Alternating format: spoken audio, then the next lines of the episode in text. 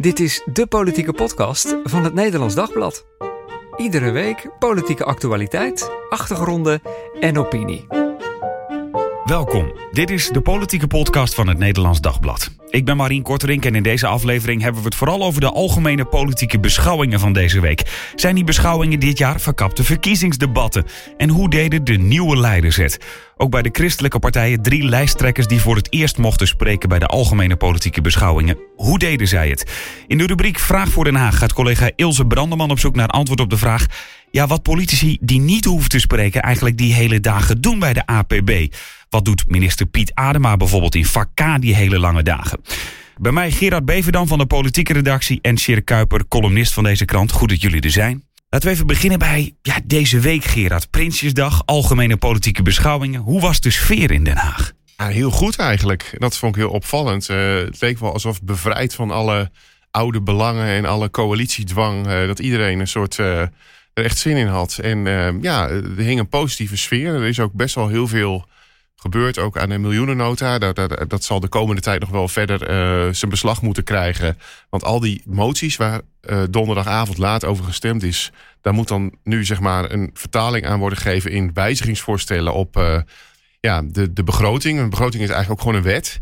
Dus dat betekent dat we de komende weken bij de algemene financiële beschouwingen, bij wat begrotingsdebatten die de Kamer toch nog wil doen, en bij het belastingplan, dat moet allemaal nog gebeuren voor de Kamer eind oktober met verkiezingsreces gaat.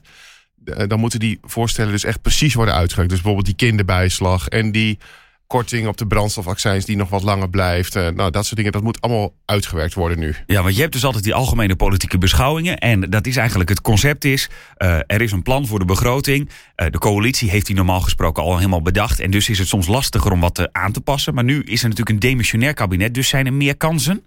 Ja, Um, er zijn sowieso meer kansen, want die coalitiedwang is weg. Het gaf ook dus een stuk ontspanning in de Kamer. En je zag dus ook dat eigenlijk ja, heel veel partijen best wel belangrijke dingetjes voor elkaar kregen. Hè. Er, er wordt toch nog weer wat gedaan. Het minimumloon, nou, wat ik zei, die brandstofaccijns. Uh, er wordt een extra investering gedaan in het regionale OV. Ook wel allemaal dingen natuurlijk die ook wel verband houden met wat partijen in hun verkiezingsprogramma's hebben staan. Dus uh, iedereen wil ook wel echt graag dat punt scoren wat ze voor het eigen profiel heel belangrijk vinden. Maar dat lukte dus ook best wel vaak wel. Ja, nu is het dus campagnetijd. Heb jij dat ook gemerkt toen je aan het kijken was, Sjerk? Ja, nou ja, je merkt het bijvoorbeeld omdat een aantal uh, lijsttrekkers uh, een, een speech houden die eigenlijk een soort samenvatting van een programma is. Dat merkte je bijvoorbeeld bij Mirjam Dikker. Eigenlijk de, de, dezelfde dingen die ze vorige week in Nunspeet neerzetten bij de presentatie van het programma, die kwamen nu in haar speech terug. En tegelijk, uh, ik vind het inderdaad ook mooi dat er toch wel vrij snel doorgeschakeld werd naar het politieke handwerk. Want dat is in feite wat je nu ziet.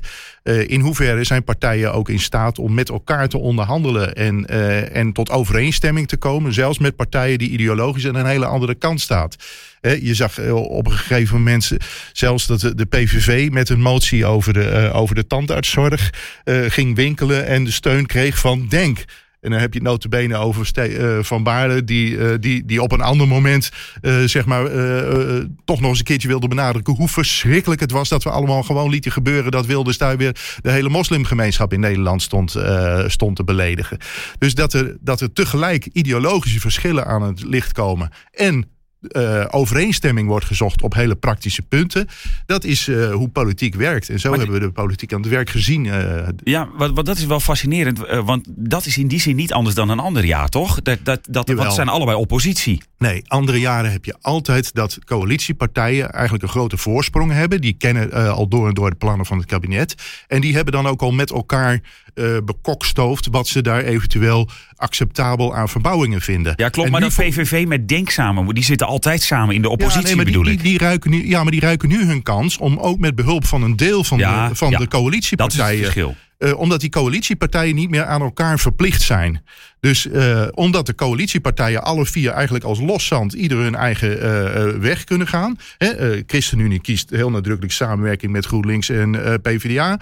Nou ja, dat betekent dat alle, elke oppositiepartij ook kan gaan winkelen bij de, bij de coalitiepartijen. En wat, je, wat ik heel grappig vind, is dat je toch wel ziet uh, ondanks natuurlijk dat er echt inhoudelijke resultaten worden bereikt, dat die inhoudelijke resultaten heel vaak toch wel samenhangen met wat een partij heel graag wil onderstrepen. Hoe vaak ik Mirjam Bikker deze dagen niet heb horen zeggen: rust in de huishoudportemonnee, rust in de, de keukentafel, de keukentafel. Ja. En ze heeft ook heel vaak gezegd: het OV in de regio dat moet niet een noodvoorziening zijn, maar een basisvoorziening. Geen noodvoorziening, maar een basisvoorziening. En dan zie je ook dat herhaling is dus ook wel de kracht van de boodschap, zeg maar. Je ziet dus ook dat ze zich, hè, voor de ChristenUnie zijn dat uh, bestaanszekerheid, dat zullen we ook in de campagne gezien. En aan de andere kant aandacht voor de regio. Op dat laatste punt heeft de ChristenUnie ook wel denk ik, wat, wat goed te maken. Ja, we hebben het natuurlijk vorige week gehad hier ook over de kandidatenlijst uh, met iemand uit Hardenberg. Ze zien toch wel dat zij in die regio ook wat onder druk staan. Ook door de opkomst van de BBB bijvoorbeeld. En dus is het helemaal niet verwonderlijk dat Mirjam Bikker deze dagen volop op die regio ging. En zichzelf als een nunspeetse presenteert. Ja. Hè, om ja, ja. vooral het beeld weg te nemen van ach ja, die woont ook maar in de Randstad. Ja, zij al jarenlang in de Randstad woont inderdaad. uh, en, en, en, uh, maar bijvoorbeeld ook Christoffer, die, die heel erg in zijn bijdrage heel erg inging op zijn afkomst in Elspet, op de Veluwe. Dus zijn opa en oma aanhaalde. Maar ook dus echt wat voor elkaar kreeg rond de kinderbijslag. En daarmee het SGP-punt van het belang van het gezin heel sterk kon onderstrepen. En zo zie je dat, dat partijen, ondanks dat ze volop met inhoud bezig zijn, ook wel echt met campagne bezig zijn. En heel graag willen laten zien aan de achterban: kijk eens hoe wij ja, onze speerpunten aan het onderstrepen zijn. En tegelijk, wat, wat toch een beetje dubieuze van dit hele spel is, dat er op deze manier uh, iedereen wat krijgt en er geen harde keuzes worden gemaakt. Laten we nou even het voorbeeld noemen van meer geld voor het regionaal uh, openbaar vervoer. Dat, dat, is heel belangrijk. En tegelijk. Uh, de automobilist moet kunnen blijven rijden. En ook dan wordt er gewezen naar die persoon in de regio die niet zonder zijn auto kan. Terwijl het, het droevige van het regionaal openbaar vervoer is juist dat het uitsterft. Niet omdat lijnen worden opgegeven, maar omdat niemand er gebruik van maakt. Omdat iedereen in de regio de auto gebruikt. Dus op het moment dat je met elkaar beslist van en autorijden in de regio moet betaalbaar blijven, dus de accijns mag niet omhoog. En die bus moet blijven rijden, zal die bus leef blijven rijden. Ik heb onlangs uh, een burgemeester in Noordoost-Friesland uh, geïnterviewd, die daar buitengewoon over gefrustreerd was. Want die zei: als er een buslijn wordt opgegeven, dan staan er 400 mensen te demonstreren met handtekeningen. Terwijl er nooit meer dan 40 mensen in die bus zitten. Oftewel niemand gebruikt er meer en het sterft uit. En, en op deze manier laat de politiek dus weer zien. We maken geen keuzes. We kiezen niet voor uh, regionaal. Ja, we kiezen wel voor uh, het openhouden van het regionaal vervoer. Maar tegelijk wordt de auto weer ge, uh, geverteerd. En blijven we dat betalen. Ik ben het wel eens met Schirk hoor. Ik, ik, heb daar ook met een beetje verbazing naar zitten kijken. Alsof het leven op het platteland afhangt van het openbaar vervoer. Zo presenteerde Mirjam Bikken het wel een beetje. En ik woon zelf ook aan de rand van de Veluwe. En, eh, ja, ik maar ik heb ook in het dorp gewoond bijvoorbeeld. studenten in de bus en voor de rest valt het volgens mij best wel tegen. Ja, maar ik heb ook in het dorp gewoond bijvoorbeeld. Maar dan ging de bus na acht uur s'avonds al niet meer. Nou ja, dus dan, dan moest je s'avonds wel weer terug met de auto. Goed, het is altijd een beetje een kip-ei discussie. Natuurlijk, op een gegeven moment kun je het openbaar vervoer ook zo uitkleden dat het helemaal niet aantrekkelijk meer is om ermee te gaan. Dus ja. We, we, gaan het, uh, we, we, hebben heel veel te bespreken. Zo, Ik wil zo de christelijke politici als eerst eventjes noemen. Um, nog heel even hierover, omdat er dus geen coalitie is. Um, kijkt het misschien leuker omdat je inderdaad die combinatie ziet. Er veel meer mogelijkheden. En je denkt dan misschien zo is politiek leuker. Maar het is dus niet per se beter. Omdat inderdaad iedereen ja, misschien ook twee dingen naast elkaar kunnen bestaan. Dat je denkt, ja, dit is ook geen visie of geen lijn. Ja, ik denk wel. Um, ik denk dat het nog, toch nog te vroeg was om het echt een verkiezingsdebat te noemen. Uh, dat, dat iedereen dacht van nou, dit gaat geweldig clashen deze dagen. Dat viel dus best wel uh, mee of tegen, hoe je het maar bekijkt. Ja. Uh, maar ja, en, en met Rutte, dat zag je uh, donderdag, dat, er, dat, het, dat het voor heel veel partijen niet zo interessant meer is om een uitgebreide discussie met iemand die die vertrekt te gaan voeren. Ja, eh, iemand die zijn vertrek heeft aangekondigd, die is al alleen al door die boodschap minder relevant geworden. Dus Rutte was al voor twee uur klaar uh, met zijn beantwoording van de vragen van de Kamer. Dat is echt extreem vroeg. En, uh, ja, maar, die, maar, die, APB zijn dan wel interessanter misschien, omdat je dus alle coalitiemogelijkheden zijn mogelijk. En het is niet zo van, er is een coalitie, dus we kunnen nog zoveel plannen hebben. Dit is allemaal al uitbedacht. Dat ben, ik, dat ben ik met je eens. Tegelijkertijd ben ik het ook met Shirk eens, wat hij net zei van je ziet dus ook dat er niet echt een keuze wordt gemaakt. En dat het land dus ergens ook wel een beetje stilstaat. En dat er, bedoel, laten we daar ook niet omheen draaien. Het, het kabinet heeft wel een miljoenennota neergelegd, maar best wel met een behoorlijk begrotingstekort. Terwijl de economie eigenlijk toch nog steeds heel goed draait. De Kamer gaat er nu ook nog eens miljarden aan verbouwen. We, we, we, moeten de komende weken ook nog maar eens goed opletten waar dat allemaal van betaald gaat worden. En ook waar, eh, ja, eh, of die dekkingen, die, hè, zoals dat heet uh, in, in de politieke vaktermen, of die echt kloppen. Of dat het toch ook wel een beetje richting potverteren gaan. Ja, gaan we het straks nog over hebben. Uh, we gaan de christelijke politici eventjes benoemen. Voordat we straks naar de rubriek van Ilse gaan. Uh, die waren allemaal nieuw dit jaar. Uh, hoe deden ze het? Laten we beginnen met Henry Bontebal. Ja, ik vond het ja, echt wel bijzonder om hem te horen. Omdat het gewoon zo'n compleet andere politicus is dan wat we de laatste jaren bij het CDA gewend waren. In ieder geval, als we eens kijken naar de partijleider Wopke Hoekstra, die we de afgelopen jaren hebben gehad. Uh, Bontebal is echt iemand die. Ja, het is een beetje what you see is what you get. Uh, hij, hij, hij blijft redeneren. Hij, uh, hij is, het is niet eens zozeer dat je zegt van nou, het is een ontzettend boeiende spreker of zo, maar ja, hij heeft gewoon een. een, een, een, we, we, gaan dit weekend ook van, van hem een mooi profiel uh, publiceren. Dat mijn collega's uh, Ilse Brandeman en Niels van de Bovenkamp hebben geschreven. En uh, daarin zegt iemand ook: hij, hij ademt een beetje de christendemocratie. En dat, dat hoor je op. Dat voel je?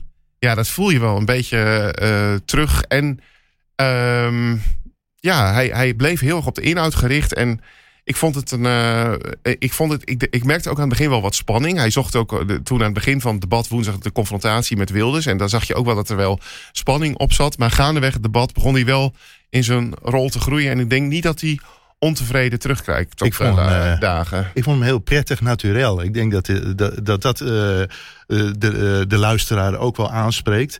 En uh, tegelijk merk je ook wel dat hij in sommige onderwerpen gewoon, gewoon dat, uh, zijn hartstocht hebben. Hè? Als hij over industriepolitiek begint en energie, dan merk je van ja, daar staat wel iemand die het inhoudelijk ook heel erg goed kent.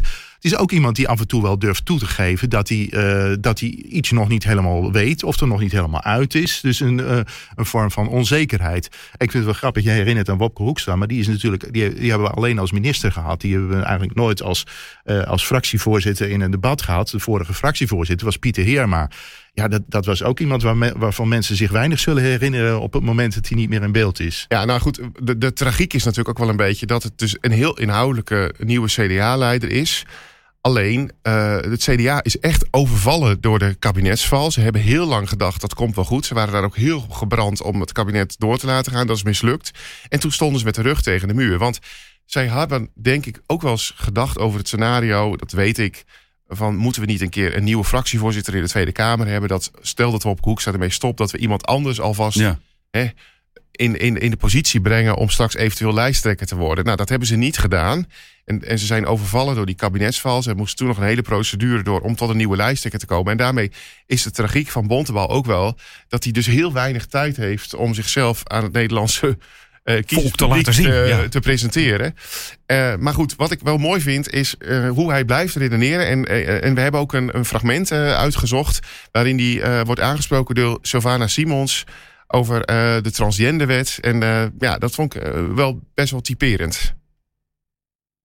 Maar voorzitter, solidariteit is toch niet dat je in dit soort medische ethische discussies al die wensen in één keer ook politiek oké vindt? Dus je kunt toch medemenselijk zijn zonder dat je ook alle standpunten van iemand deelt of dat je een maatschappelijk debat over medische ethische thema's een bepaalde kant op laat gaan. Dit gaat over identiteit, um, um, of mensen recht hebben om zelf te bepalen wie ze zijn en in welke mate dan ook. Hetzelfde geldt ook voor het debat net over een ander medische ethisch thema, over voltooid uh, levenseinde. Je kunt toch niet zeggen, je bent pas solidair op het moment dat ik het voorstel van D66 accepteer. Maar wat zegt dit? Ik vind het heel mooi omdat het laat zien dat eh, Bontebal is, is een man van de inhoud. En hij blijft redeneren. En hij komt dan eigenlijk gewoon al improviseren. Want hij wordt duidelijk mhm. overvallen door deze vraag. Komt hij toch wel tot een hele interessante gedachte. Namelijk, wanneer ben je eigenlijk solidair? Uh, ik bedoel, de, nou ja, de, vanuit libertijnse hoek word je natuurlijk vaak aangepakt van... nou, als je niet mogelijk maakt dat mensen op een makkelijke manier hun geslachtsaanduiding bij de gemeente kunnen veranderen in, in, in, in iets anders, van eh, eh, wat, hoe ze zichzelf willen identificeren, dan ben je eigenlijk niet solidair met die mensen. Maar is daarmee die hele discussie afgerond? En dat vind ik gewoon een hele. daarmee steekt Bontebal gelijk af naar een diepere laag. Hij zoomt uit. Wanneer ben, je, wanneer ben je eigenlijk solidair? Ben je dat alleen wanneer je alle voorstellen van D66 omarmd. En het aardige was dat hij refereerde er zelf niet aan, maar hij had eerder in zijn bijdrage had hij de paus geciteerd over dat onverschilligheid het grootste probleem van de, deze tijd is. En onverschilligheid, dat, dat betekent eigenlijk een soort gedwongen van je moet alles van iedereen goed vinden. Uh, terwijl dat eigenlijk dus juist helemaal niet solidair is. Dat je inderdaad uh, bij levensbeschouwelijke kwesties uh, een soort achterover deinst en zegt van ja, dat moet iedereen, maar voor, dat, is een, dat is onverschilligheid. En hij zegt, hij probeert hier ook duidelijk te maken van ja, dat is toch niet hoe je levensbeschouwelijke kwesties aanvliegt. Van ja, iedereen moet je, je moet alles maar goed vinden wat iedereen vindt. En je moet alle, iedereen gelijk geven in dit soort kwesties. Overal gesproken over Bontebal. Heeft, hij heeft wel zijn visitekaartje afgegeven? Um, ja, je ziet ook wel dat het, dat het voor hem wel wennen is. Ik, ik sprak hem vorige week even in de wandelgangen. En uh, nou goed, ik denk dat, dat, ik dat wel mag zeggen. Dat hij ook wel soms denkt van waar ben ik aan begonnen? En op andere momenten er ook wel heel van geniet. Maar ja, het is natuurlijk ook wel... moeten niet vergeten dat dit de man is die, die, die twee jaar geleden uh, nog niet eens... Uh, als ik het goed zeg, de, de, de, Tweede Kamer binnenkwam met, met, als ziektevervanger van uh, Pieter Omtzigt. Ja. Ja. En nu de CDA-leider is. Dus dat is ook wel een, een soort carrière. Um, waar je, ja, dat je zegt, nou, ga er maar aan staan. Ja. Die mag ik nog één ding markeren. Ja. We gaan het zo ook over Mirjam Bikker en Christoffer hebben, die beide in de schrift uh, citeerde. Uh, dan is het toch aardig om te constateren dat Henry Bontebal als protestantse jongen de paus erbij haalde. En hij begon met Jules Deelder, oh ja, de, ja. de, dichter van Rotterdam, te mm -hmm. citeren. Dat ook eigenlijk zijn manier was om iets van zijn regionaliteit, namelijk een Rotterdamse jongen, uh, neer te zeggen. En, en tegelijk was dat ook een citaat wat wel degelijk ging over hetzelfde, waar Bikker het over had. Namelijk, je wordt gevormd door je mensen om je heen en de samenleving. Tegelijkertijd is hij daarin ook wel consistent. Want hij heeft anderhalf jaar geleden in een interview met mij al heel uh, mooi laten zien van, uh, of, of, gezegd van ik uh, voel me ook heel sterk verbonden met katholicisme. Omdat ik vind dat het ja. protestantisme soms te veel van de reden uitgaat. En, en geloof is ook gevoel. En hij vindt dat dat, dat in, de, in het katholicisme soms wat beter naar voren komt. Wat, wat dat betreft echt een CDA dus. Ja, hij, hij voelt wel aan dat hij beide bloedgroepen moet verbinden. ja. ja. Dan uh, Mirjam Bikker, al even genoemd. En het grappige is, vind ik een beetje... Je denkt, die, zit al heel lang, die is al heel lang lijsttrekker... omdat er heel veel nieuwe zijn. Maar dat is eigenlijk nog niet zo. Het was haar eerste keer. Nee, maar je merkt wel dat het toch wel een politica is... die al jarenlang over het Binnenhof rondloopt. Ja. Die natuurlijk ook in de Eerste Kamer ja. fractievoorzitter is van de ChristenUnie. Dus wij zien haar, omdat er veel meer aandacht is voor de Tweede Kamer... als iemand die nieuw is, maar dat is ze niet. Ze is ook voordat ze senator werd, heeft ze jarenlang voor de ChristenUnie-fractie gewerkt als een van de echt wel beeldbepalende ja, beleidsadviseurs van bijvoorbeeld Arie Slop destijds. En uh, ja, uh, maar dat vind ik het grappige. Je, je kunt denkt... wel echt een professionele politica noemen. Ja, ja, maar je denkt dus van ze zitten misschien al heel lang. En, en ze zitten natuurlijk ook al heel lang. Maar het, het zijn haar eerste politieke beschouwingen, zeg maar, als lijsttrekker. En ik vond wel opvallend inderdaad dat zij, anders dan bijvoorbeeld Segers vorig jaar dit jaar ook wel echt uh, wat, wat nadrukkelijker sprak over het geloof. En ook bijvoorbeeld. Uh, nadruk, ja, explicieter vooral ook. En bijvoorbeeld uh, citeerde over uit, uit, uit spreuken. En prediker. Zei, uit prediker, sorry. en ja, dat, dat vond ik wel uh, opvallend. Zij wil dus wel ook duidelijk aan de achterban laten zien. Ik ben ook wel iemand die echt wel um, het aandurft om, om, om, om echt vanuit het hart van onze uh, motivatie te spreken. Ik zeg niet dat Segers dat nooit deed, maar ik vond wel opvallend dat ze het zo. Um, kijk, Segers die zou dat eerder op een congres, denk ik, de laatste jaren hebben gedaan. Mm -hmm. En die hoorde je toch wel terug soms van, nou, dat is toch wel ook al die jaren een coalitiepoliticus geweest. Ik bedoel, al die jaren dat hij partijleider was, was hij, zat hij ook in een coalitie. Um, ik zeg niet dat dat altijd dan één op één natuurlijk heel veel invloed heeft op je bijdrage bij de algemene beschouwing. Maar het viel me gewoon op dat hij vorig jaar wat, wat, uh, de, de, en, en de speech van Bikker dit jaar, dat daar toch wel, wel, wel een subtiel verschil in, in zat. En uh, dat Bikker dus ook wel uh, kennelijk ook wel concurrentie voelt van bijvoorbeeld de SGP, die altijd heel frank en vrij met Bijbelteksten strooit. Maar wat ja. al zo aardig is, tenminste, dat vind ik dan. Uh, Christoffer, die uh, op het moment dat hij de Bijbel citeert, pakt hij zijn Bijbeltje erbij. En dan, dan zie je bij wijze van spreken de, de camera's klikken. En een paar seconden later staat er op de social media van SGP: kijk bij een geopende schrift politiek ja, ja. bedrijven. Terwijl Mirjam Bikker gewoon een citaat in haar speech had. En het dus uit haar speech voorlas. En ik heb het later nog even nagezocht. Het bleek ook dat ze had een aantal versen overgeslagen. Dus het was een beetje geconstrueerd gedeelte van prediken. En tegelijk de, inderdaad de, de consequente manier waarop ze sprak over de mens als door God geschapen. En ook over de, de, de schepping als door God aan de mens toevertrouwd. Dat was denk ik een toon waarmee ze heel nadrukkelijk het, de geloofsovertuiging van de ChristenUnie probeerden te beleiden. Definieert dat eigenlijk ook goed het verschil dat uh, de SGP het, de Bijbel erbij pakt, de ChristenUnie noemt een Bijbeltekst en het CDA heeft het bijvoorbeeld over de paus? Ja. zeg ik dat zo goed of is dat te kort door de ja, bocht? Dat is een beetje kort door de bocht, maar uh, ik denk dat als we het nog even over Mirjam Bikker dan hebben, dat het ook wel laat zien dat zij een.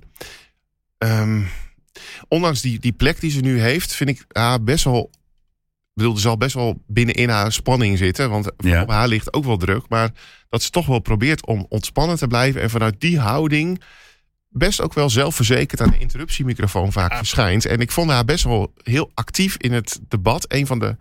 Eh, ik denk dat zij een van de uh, politie was die het meest interrumpeerde de afgelopen dagen. Ook bij andere politie. En die, die zin. En dat doet ze rustig. En ik ben dus ook wel benieuwd of zeg maar bij alle politieke geweld, of die stijl van haar, dus telkens vanuit de inhoud vragen blijven stellen op een rustige manier. Ik denk dat dat bij een deel van het kiezerspubliek ook toch wel op gaat vallen. En dat mensen denken van, hé, hey, dat is toch wel een, een prettige wijze van politiek bedrijven. Hanneke Groenteman was het ook opgevallen, hè, onlangs volgens mij. Die zat in een programma en die zei iets over, ja, je zou bijna, uh, plots ja, bedenk ik ineens... Het is van de ChristenUnie, maar het is een hele intelligente vrouw. Ja, ja dat. toch. zei ze, uh, ik moet, niet op, moet, moet oppassen dat die per ongeluk straks ineens bij de ChristenUnie uitkomt. Of Wat ook nog een, een, een, aardig, uh, zeg maar eventjes een leesbeschouwelijke aanvaring dreigde te worden, was een moment waarop Sylvana Simons uh, uh, haar vroeg naar de definitie van het gezin.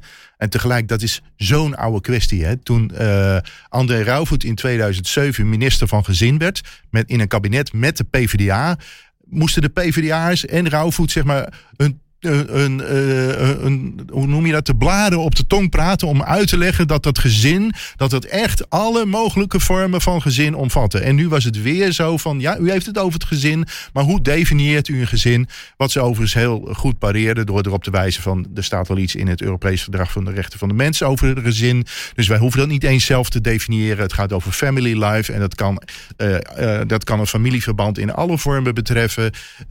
Maar goed, dat, dan, dan proef je te, uh, dat, dat zodra christenen over het gezin beginnen, meteen er een soort argwaan is van: oh, jullie willen een bepaalde vorm van gezinsleven ja. propageren. Man, vrouw, kinderen. Maar goed, dit, dit, is natuurlijk wel een beetje een gevoelig punt in de ChristenUnie. Ik bedoel, daar heeft Sylvana. Ze drukt wel een beetje op een gevoelig plekje. Want vijf jaar geleden is er een discussie geweest over het nieuwe beginselprogramma van de ChristenUnie, waarbij een, een, voorstel was uh, van een aantal individuele partijleden om het huwelijk tussen twee mannen of twee vrouwen, om dat ook te erkennen als zijnde, dat is er nu één keer en dat moet de overheid ook beschermen. Nou, dat, dat heeft de ChristenUnie gezegd van nee, wij, wij in het beginselprogramma toch uitspreken dat het huwelijk iets is voor een man en een vrouw. Maar ze hebben toen wel gewezen, hey, er staat een andere passage op een andere plek in dat beginselprogramma waarin staat de ruimte voor veelkleurige relaties, ook in liefde en trouw, maar ook familierelaties, ook uh, vriendschappen, ook uh, relaties binnen verenigingen. Allerlei manieren waarop mensen met elkaar relaties kunnen aangaan. Maar dus ook in liefde en trouw. Die ruimte moet altijd door de overheid worden beschermd. En daarmee hebben ze dan ook gezegd van... wij erkennen dus ook uh, dat er andersoortige... wat ze zelf dus veelkleurige relaties noemen mogelijk zijn. Maar Goed, in principe de, de, ja, uh, uh, snap ik wel dat Sylvana zegt van... hé, hey, ik wil het toch eens even weten hoe Bikker hier is. Maar die Bikker was hier scherp en die zei... ik heb eigenlijk ik heb geen zin om nu te gaan verliezen in identiteitspolitiek. En ze zei ook voluit van... ik erken ook dat mensen op allerlei manieren kunnen samenleven. Ja, zometeen hebben we het over Christoffer. Die moeten we nog bespreken van de SGP. En ja, moeten we natuurlijk nog ook eventjes wat momentjes die voorbij kwamen tijdens die algemene politieke beschouwingen benoemen. Eerst gaan we naar collega Ilse Brandeman. Vraag het Den Haag.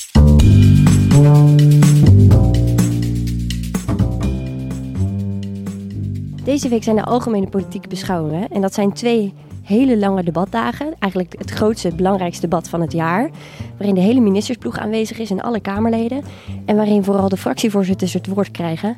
En de vraag van deze week is: wat doe je als je geen fractievoorzitter bent? Toenau Kuzu, Kamerlid van uh, DENK de algemene politieke beschouwingen die duren echt lang, hè? Ja, dat, die duren echt lang. En het is het feestje van de fractievoorzitters. Ik heb dat ook een tijdje mogen doen.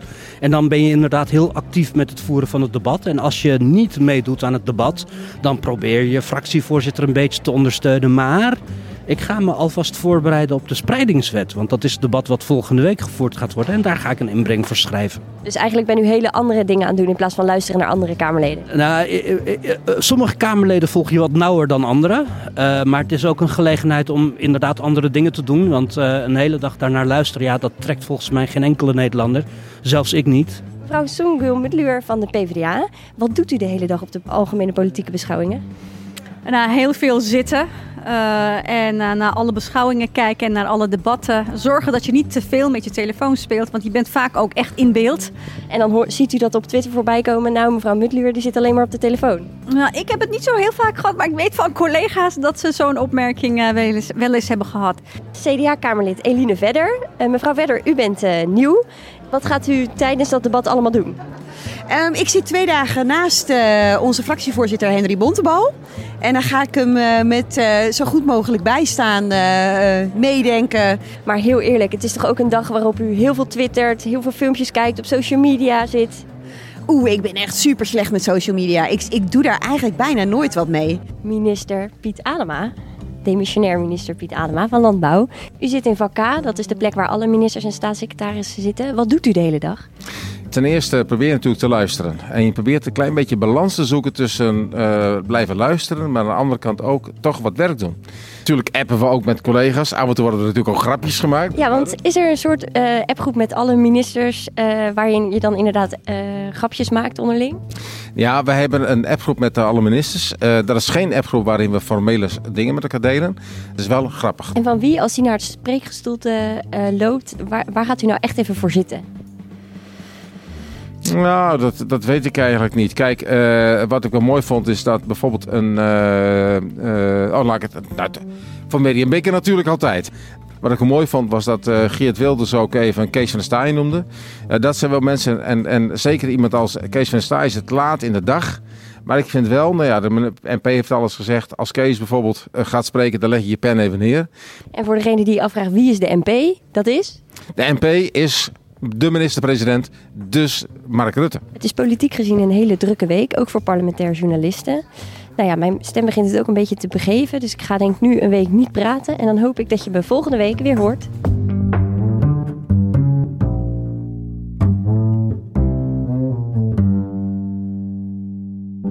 Christoffer, de opvolger van Kees van der Staaij. Ook voor hem de eerste algemene politieke beschouwingen als lijsttrekker van de SGP. Hoe deed hij het? Hij werd uh, volgens mij niet geïnterrumpeerd. Hè? Uh, dus dat is, ja, ooit leer ik van mijn vroegere collega, althans op de politieke redactie, hij is nog steeds collega, Piet de Jong. Altijd, als, je, als, je, als, je, als een politicus relevant is, moet hij altijd minstens één keer worden geïnterrumpeerd. Dat is dus een beetje pijnlijk eigenlijk. Nou, je ziet eigenlijk wel dan hoe later het dan op, op de avond wordt. Op een gegeven moment, ja, dan, dan, dan wordt het ook een beetje dat mensen denken van... Pieter Omtzigt werd bijvoorbeeld ook niet geïnterrumpeerd. Terwijl je nou denken, nou, dat is een bedreiging voor heel veel ja. partijen. Maar die, dan wordt het op een gegeven moment zo laat en dan denken mensen, nou ja, weet je, laat maar gaan. Dan, dan luisteren ze gewoon aandachtig. En ik vond wel heel opvallend dat um, Christoffer een heel persoonlijke speech hield. Uh, hij begon over zijn opa en oma die een werkplaats hadden in, in, in Elspet. Waar zes dagen per week hard werd gewerkt. Maar op zondag natuurlijk niet. Want dan gingen ze naar de grote hervormde dorpskerk. Nou, et cetera. Uh, en maar hij sprak ook wel heel persoonlijk. Waar hij, hij, zei, hij, hij citeerde een Bijbeltekst waarvan hij zei: Nou, ontleen ik zelf ook heel veel troost aan. En um, wat mensen dan, denk ik, heel veel mensen niet weten. Maar uh, wat ik wel weet, is dat hij op jonge leeftijd zijn moeder is verloren. En dus ook, uh, ja, bepaald ook best wel een, een, een, pittige jeugd heeft gehad. Waarbij hij ook al vroeg, zeg maar, ja, echt gezinstaken als het ware uh, op zich moest nemen.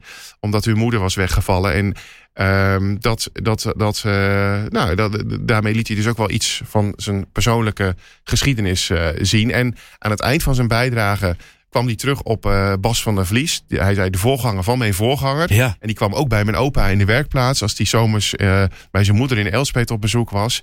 En ehm, hij, hij maakte daarbij iets los van... ja, ik, ik, zonder dat nou heel groot te maken... waar liet hij eigenlijk zien van... ja, ik heb ook best wel grote schoenen om te vullen. Hè? Van uh, Bas van der Vlies en jarenlang Kees van der Staaij op die plek gezeten. En nu moet ik daarin stappen.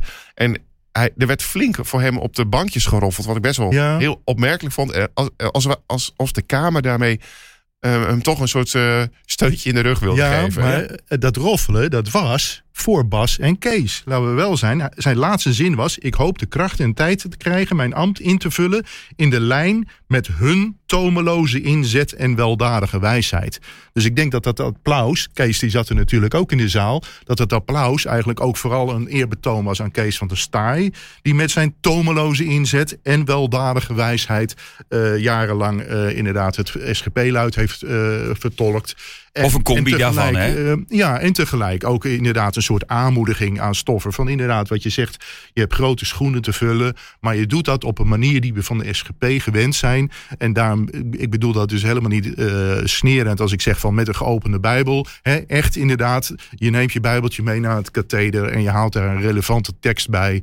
Uh, Tegelijk, het was inderdaad een persoonlijk verhaal. Wat Gerard zegt, het is wel zo. Uh, maiden speeches, die, die bevatten ook vaak zoiets persoonlijks. Het is eigenlijk iets wat je één keer kunt doen. Het is anekdotisch over je, over je persoonlijke achtergrond. En daar kun je één keer inderdaad je visitekaartje mee afgeven. Maar volgend jaar kun je niet weer over Elspeth hey, beginnen. Bontebal bijvoorbeeld van het CDA, daar hebben we het al over gehad. Maar die, die liet ook een heel groot gedeelte van zijn familie passeren. We weten nu dat zijn vrouw verloskundige, verloskundige is. in de arme wijk van Rotterdam. wijk. Ja. Uh, zijn neef kwam volgens maar, mij voorbij. En zijn broer. Uh, nou ja, goed. Bij de politie. sí.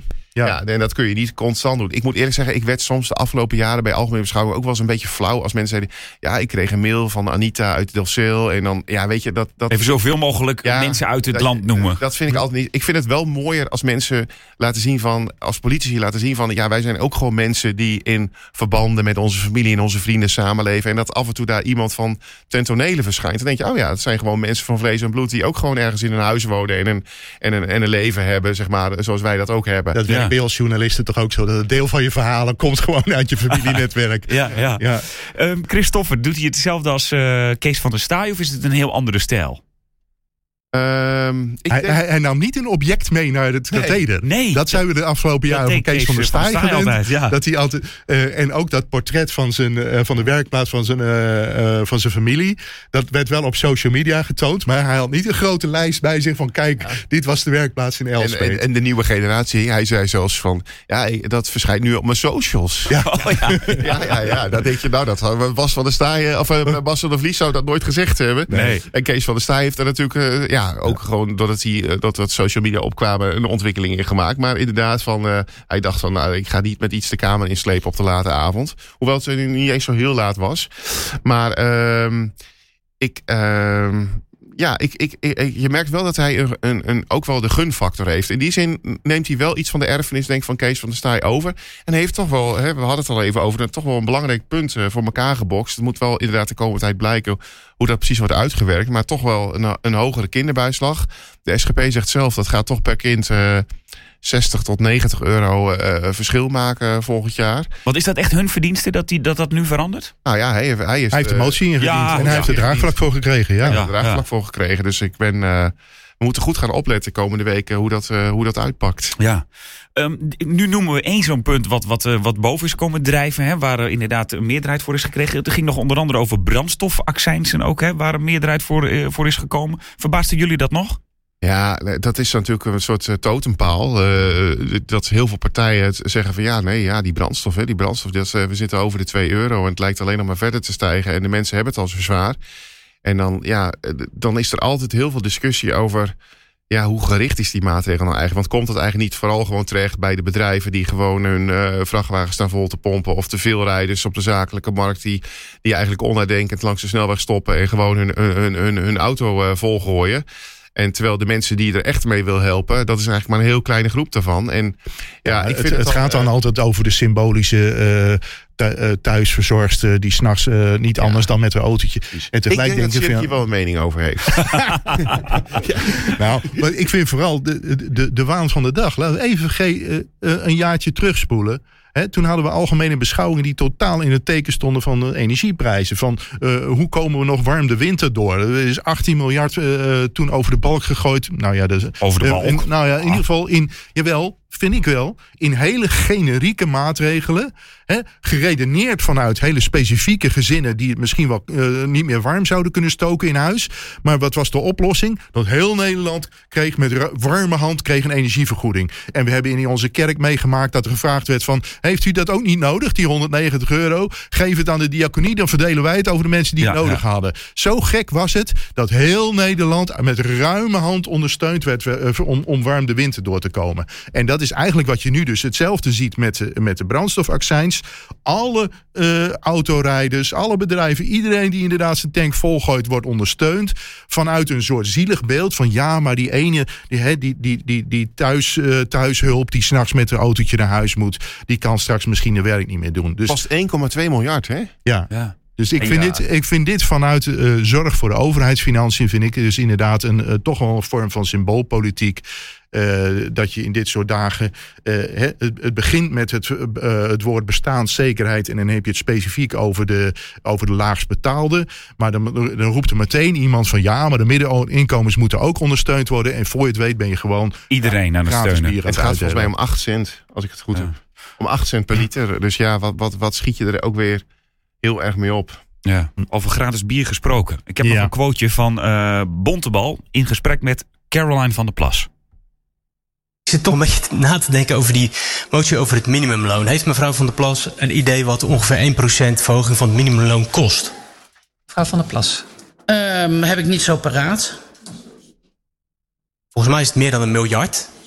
Als Dat we, hebben. als we 1%, als we heel flink de kaasgave over het ambtenarenapparaat zouden halen, inclusief soldaten, agenten enzovoorts, dan haal je volgens mij, als je het heel grof doet, 200 miljoen op, misschien.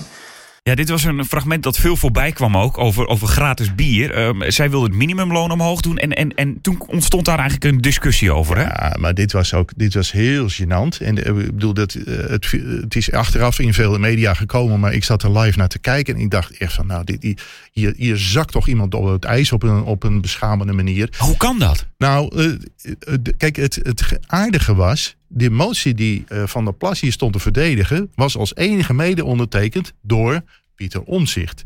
En dan is het wel heel saillant dat iemand die al twintig in de Kamer zit, eh, jaar in de Kamer zit, Omzicht, die, eh, die even later een betoog stond te houden over van... beste mensen, wat doen we hier nu als Kamer? We, we, we zitten met losse hand eh, allerlei grote ingrepen te doen. Laten we eerst eens bij de komende begrotingsdebatten kijken... wat precies het effect is. Oftewel, hij drong aan op zorgvuldigheid. Dat hij mede had getekend voor een motie die, die echt een schertsmotie was. In die zin dat er stond een be- inderdaad enigszins het eh, loon verhogen. Of het minimumloon verhogen. En we dekken dat uit de uitgaven. Nou, kan het vager. En, ehm, Jij, dus zei, het ook, jij zei ook al, Gerard, hè, dat bijvoorbeeld Bikker daar ook direct bij Bikker stond was de eerste. Wat houdt dat dan in? zij was de eerste die erbij deed. En dat overigens op een, nog op een vrij respectvolle manier doet van... wat is enigszins en wat zijn de uitgaven? En vervolgens heel koeltjes zei... ja, soms valt je mond toch eigenlijk open. En bij het fragment wat je... Hè, want daarna zijn diverse andere eh, fractievoorzitters zijn er ook op ingesprongen. En je hoorde bij Bontebal gewoon een soort lachje in, je in zijn stem. Van ja, ja, je moet het toch een beetje... En, eh, en tegelijk is dat dus heel kwetsbaar. De Kamer heeft haar drie keer voluit uitgelachen. En toch zie je dan dat zij dan met een soort air daar staat van... ik ben de, de eenvoudige, de normale, ik spreek namens de gewone eh, mensen in het land. En jullie zijn van die technici die direct vragen van... ja, waar moet het dan van gedekt worden en dergelijke. Dus ik Maar is vraag- dit expres of... Ja, eh, ik wil t- twee dingen kan ik erover zeggen. In de eerste plaats, eh, voor Caroline van der Plas was donderdag een beetje een moeilijke dag. Omdat het precies vier jaar geleden was dat haar man was overleden. En dat, eh, dat, dat, dat, vindt ze dan toch wel een moeilijke dag. En eh, nou ja, we hebben ook wel eh, haar even achter de schermen gesproken. En ja, dan dat ze ook wel soms denken, waar zijn we hier eigenlijk allemaal mee bezig? Eh, twee, eh, dan even naar de, naar de inhoud. Ehm, het laat ook wel zien, ook de manier waarop omzicht werd aangepakt op zijn steun voor deze motie. Dat, ehm, dat dit gewoon partijen zijn die in de campagne toch een, eh, een, een hele zichtbare rol gaan spelen. Die dus ook serieus worden genomen. En die dus ook wel hard worden aangepakt van ja, waar ga je het nu eigenlijk allemaal van betalen? Hè? Niet voor niks zeg uh, Bontebal van dit, dit is toch een beetje gratis bier. Ehm, en ik vind wel dat Van der Plas zich wel kwetsbaar ehm, ja, toch wel opstelt. eh, in, en dan bedoel ik dat in negatieve zin. Kwetsbaar maakt. Ja, is. kwetsbaar is, omdat zij, eh, ze laten bijvoorbeeld ook hun, hun, hun verkiezingsprogramma niet doorrekenen door het CPB, omdat ze zeggen, ja, die gaan dan uitrekenen wat ze alles kost. Dan moest iedereen ook heel hard lachen. Eh, want eh, ja, en dan, toen was zij daar ook een beetje verongelijkt over. Tegelijkertijd ehm, ja, maakt het, ook wel, eh, maakt het hen ook wel een beetje soort van oncontroleerbaar omdat ze zeggen, ja, nee, maar wij, wij, wij denken dat eh, een, een efficiëntieslag en het schrappen van de bureaucratie en de zorg bijvoorbeeld, dat gaat zoveel opleveren. Daar kunnen, dat, dat gaat heel veel geld opleveren als onze plannen worden doorgevoerd. Dat, en het CPB die wil dat niet uitrekenen en daarom laten we die doorrekenen. En ja, dat, dat maakt het wel heel lastig om echt te zeggen van eh, hoe financieel solide is BBB bijvoorbeeld. Ja. Ik denk dat we hier over een jaar op een hele merkwaardige wijze naar terugkijken. Eh, want eh, de, eh, de toekomst is onzeker, maar ligt enigszins in de reden dat Van der Plas en Omzicht volgend jaar met een grotere fractie vertegenwoordigd zijn. En alles wat ze zich nu eigenlijk kunnen permitteren door enerzijds Van der Plas eh, in de eentje, keihard werkend Kamerlid, heeft toch maar eventjes binnen eh, een paar jaar eh, een, een geduchte en gevreesde partij op poten gezet. En anderzijds omzicht, iedereen weet, ook keihard werkend, op een heel oneerlijke manier door het CDA naar buiten gewerkt. Hij benadrukt elke keer weer, ook gisteren, hoe zwaar hij het heeft, omdat hij eigenlijk nauwelijks fractieondersteuning heeft. Wat, wat, want hij is, een uit, hij is een afsplitser en heeft dus nauwelijks ondersteuning. De, in die zin staat hij nog op enorme achterstand ten opzichte van de Plas, die gewoon een, weliswaar een eenmansfractie is, maar wel een complete ondersteuning heeft en dergelijke. Alleen, dat zijn dus, dat zijn, eh, je hebt het woord gunfactor gebruikt, Gerard, dat zijn eh, eh, factoren die je nu nog ter verdediging kunt aanvoeren. Hè. Omzicht die zei ook eigenlijk eh, met zoveel woorden dat, dat zijn handtekening onder die motie van de Plas. Ja, dat kwam omdat eh, zijn medewerkers. die kunnen ook al die moties niet zo, zo scherp beoordelen en dergelijke. Terwijl je tegelijk denkt: van wat een tragiek. De man zat twintig jaar geleden in de CDA-fractie. Twintig jaar geleden heeft eh, eh, Maxime Verhagen. een historische motie bij de Algemene Beschouwingen ingediend. die in één keer voor 1 tot 1,8 miljard verbouwde aan de begroting. Eh, maar Dat is heel ook- veel, hè? Even dat is heel veel. Ja, ja. Maar er zat dus ook een compleet dekkingsplan bij. Met allemaal postjes van, nou, zo gaan we het dan betalen. Tot en met inderdaad de overheid minder voorlichters. Dat is trouwens ook grappig, hè? Elk jaar wordt er weer gezegd: de overheid heeft te veel voorlichters. Doet te veel, eh, eh, heeft te veel externe inhuur. Dat zijn om zich nu ook weer. We gooien veel te veel geld aan, eh, aan consultants en aan communicatiemensen weg. Maar, maar daar komt hij vandaan. Vanuit dat rekenwerk, van die soliditeit. Maar ja, toen zat hij wel in een fractie met 44 CDA's. En nu moet hij het allemaal in zijn eentje doen. Maar volgend jaar zit hij daar met eh, misschien Met een grote fractie. Dan heeft hij die. eh, die, die eh, Dan kan hij dat excuus niet meer gebruiken. dat niet Maar het gekke is dat Omzicht er gisteren op twee borden tegelijk schaakt. Hij, hij tekende inderdaad een, een motie van Van der Plas mee om het minimumloon te verhogen, die eigenlijk niet gedekt was. Ja. Eh, nou ja, ze, waren kennelijk wel eens met het verhogen van het minimumloon, maar vonden dus de dekking van hè, de GroenLinks, eh PvdA samen met de ChristenUnie en hebben, heeft een Kamermeerderheid zich achtergeschaard. Die willen het eigenlijk halen uit een, eh, een ja, hogere belasting voor het bedrijfsleven. Nou, dat willen Ja, dat en Omzicht kennelijk niet. Maar het, gekke was dus dat hij dus, dus zo'n- zijn handtekening onder zo'n ongedekte cheque van Van der Plas zet. Terwijl hij op een paar minuten daarvoor of daarna zegt van... ja, ik vind eigenlijk dat er vandaag wel heel veel plannetjes uit de Kamer komen. En zijn we niet een beetje overmoedig en hebben we wel goed over nagedacht? En is het allemaal financieel wel in orde? Dus hij, hij, hij, hij, hij, hij, hij zal daar toch ook een beetje in tweestrijd Maar hebben hij wordt, dus, hij wordt dus door niemand aangevallen. Hè? Ook Bontebal, die, die, die, die gaat... eh, Caroline van der Plas durven ze inmiddels min of meer in de gezicht uit te, uit te lachen. Maar, eh, maar iedereen weet gewoon van... als je lelijk doet tegen omzicht... hoe waar het ook is, hoe scherp je het ook is... het, het eh, zal zich altijd in je gezicht terugkeren. Want omzicht, daar heeft heel Nederland, vindt heel Nederland een geweldig Kamerlid. En, eh, en hij zit in een hele zielige positie. Dus het heeft gewoon geen enkele zin. En het meest saillante vind ik dat het er nu op lijkt... dat eigenlijk ehm, Van der Plas, BBB en Omtzigt... een soort niet-aanvalsverdrag met elkaar hebben. Want zij kunnen elkaar groot maken ten koste van de traditionele partijen. Ze, daarom komen ze ook samen met zijn motie. Eh, en eh, eh, Van der Plas laat geen gelegenheid haast onbenut... om eh om notabene omzicht te bejubelen. Terwijl hij haar grootste concurrent is als het straks gaat om de En kiezersgunst. we hebben eigenlijk nog niks hè, bij Omzicht. Eh, we, we hebben nog Hij heeft geen programma. We hebben nog geen programma. Daar, daar, eh, schrijft eh, Eddy van Heijem, eh, voormalig CDA-Kamerlid en oud-gedeputeerde aan. Eh, we hebben nog geen kandidatenlijst. Dat gaat allemaal nog best ook wel even duren. Dat komt pas volgens mij allemaal pas volgende maand. Ehm, 8 oktober moet het binnen zijn volgens mij, de de lijst kandidatenlijst. wel. En volgens mij komt hij met zijn programma pas eind oktober. Maar het grappige is wel, wat, of nou, in ieder geval wat me opvalt, is dat Omtzigt gewoon eh, ontspannen lijkt. Dat vond ik eh, het, eh, frappante van deze verkiezing. Hij lijkt een soort van bevrijd door die, doordat hij nu die keuze heeft gemaakt. Ja, ik ga echt voor mezelf beginnen. Daar heeft hij natuurlijk heel lang echt, denk ik, oprecht mee geworsteld. Maar nu die die keuze heeft gemaakt. Hij gaat er wel helemaal voor, nu die die keuze heeft ja, gemaakt. Ja, ja ik, hij, hij maakte grapjes. Hij, hij, hij kwam op mij ontspannen over. Ehm, eh, volgens mij heeft hij, heeft hij wel zin in de Ja, campagne. En, ik we- denk dat hij wordt ondersteund door mensen. eh, eh, de- dus er scharen zich toch een aantal mensen bij hem... waar hij denk ik wel op kan leunen. Want Schirk zegt inderdaad van hij heeft minder ondersteuning... en daar klaagt hij nog steeds over. Omdat een afsplitser wordt eigenlijk soort afgestraft. Mhm. Maar tegelijkertijd heeft hij wel in, in de vrijwilligheid... zeg maar, best wel wat mensen om zich heen verzameld. Ik noemde net Van Heijen, maar ook bijvoorbeeld Nicolien van Vroonhoven... eh, een, een oud wethouder van Halen, Michel Roch... die ook in de Tweede Kamer heeft, Mhm. heeft zich bij hem geschaard. Het zou me niks verbazen dat we dat soort mensen... ook wel hoog op zijn lijst gaan terugzien. Omdat omzicht is, denk ik, ja, eh, heel erg benauwd... voor het risico dat zijn beweging... eh, door intern gedoe gaat imploderen. Dat blijft een heel groot risico. Maar ik denk dat hij vertrouwelingen om zich heen probeert te verzamelen. En kennelijk, nou, eh, misschien heeft hij daar wel alvast. Ziet hij, ziet hij al natuurlijk wat meer dan wat wij nu zien. En geeft hem dat toch zelfvertrouwen.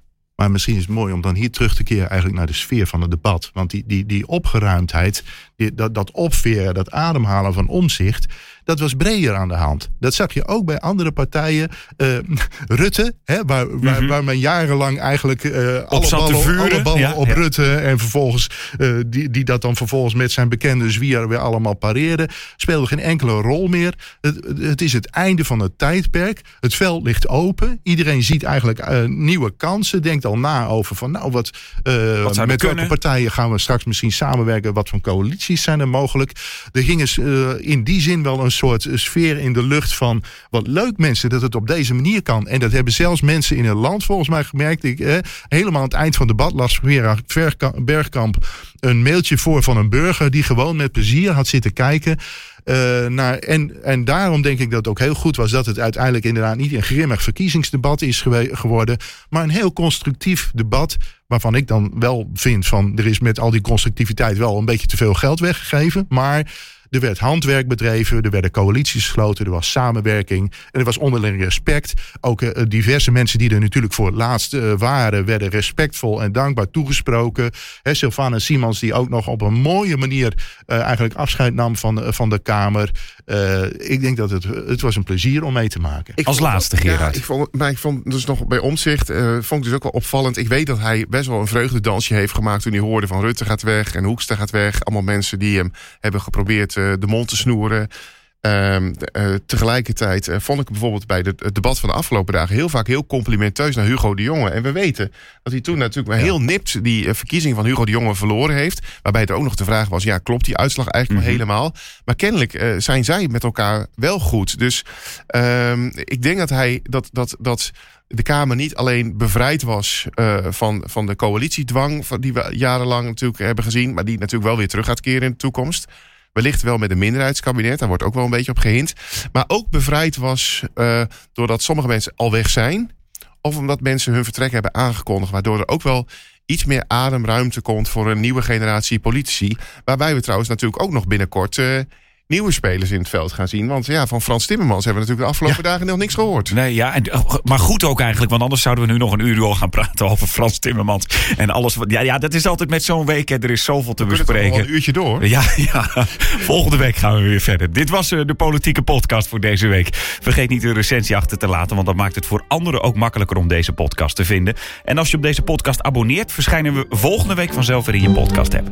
Tot dan!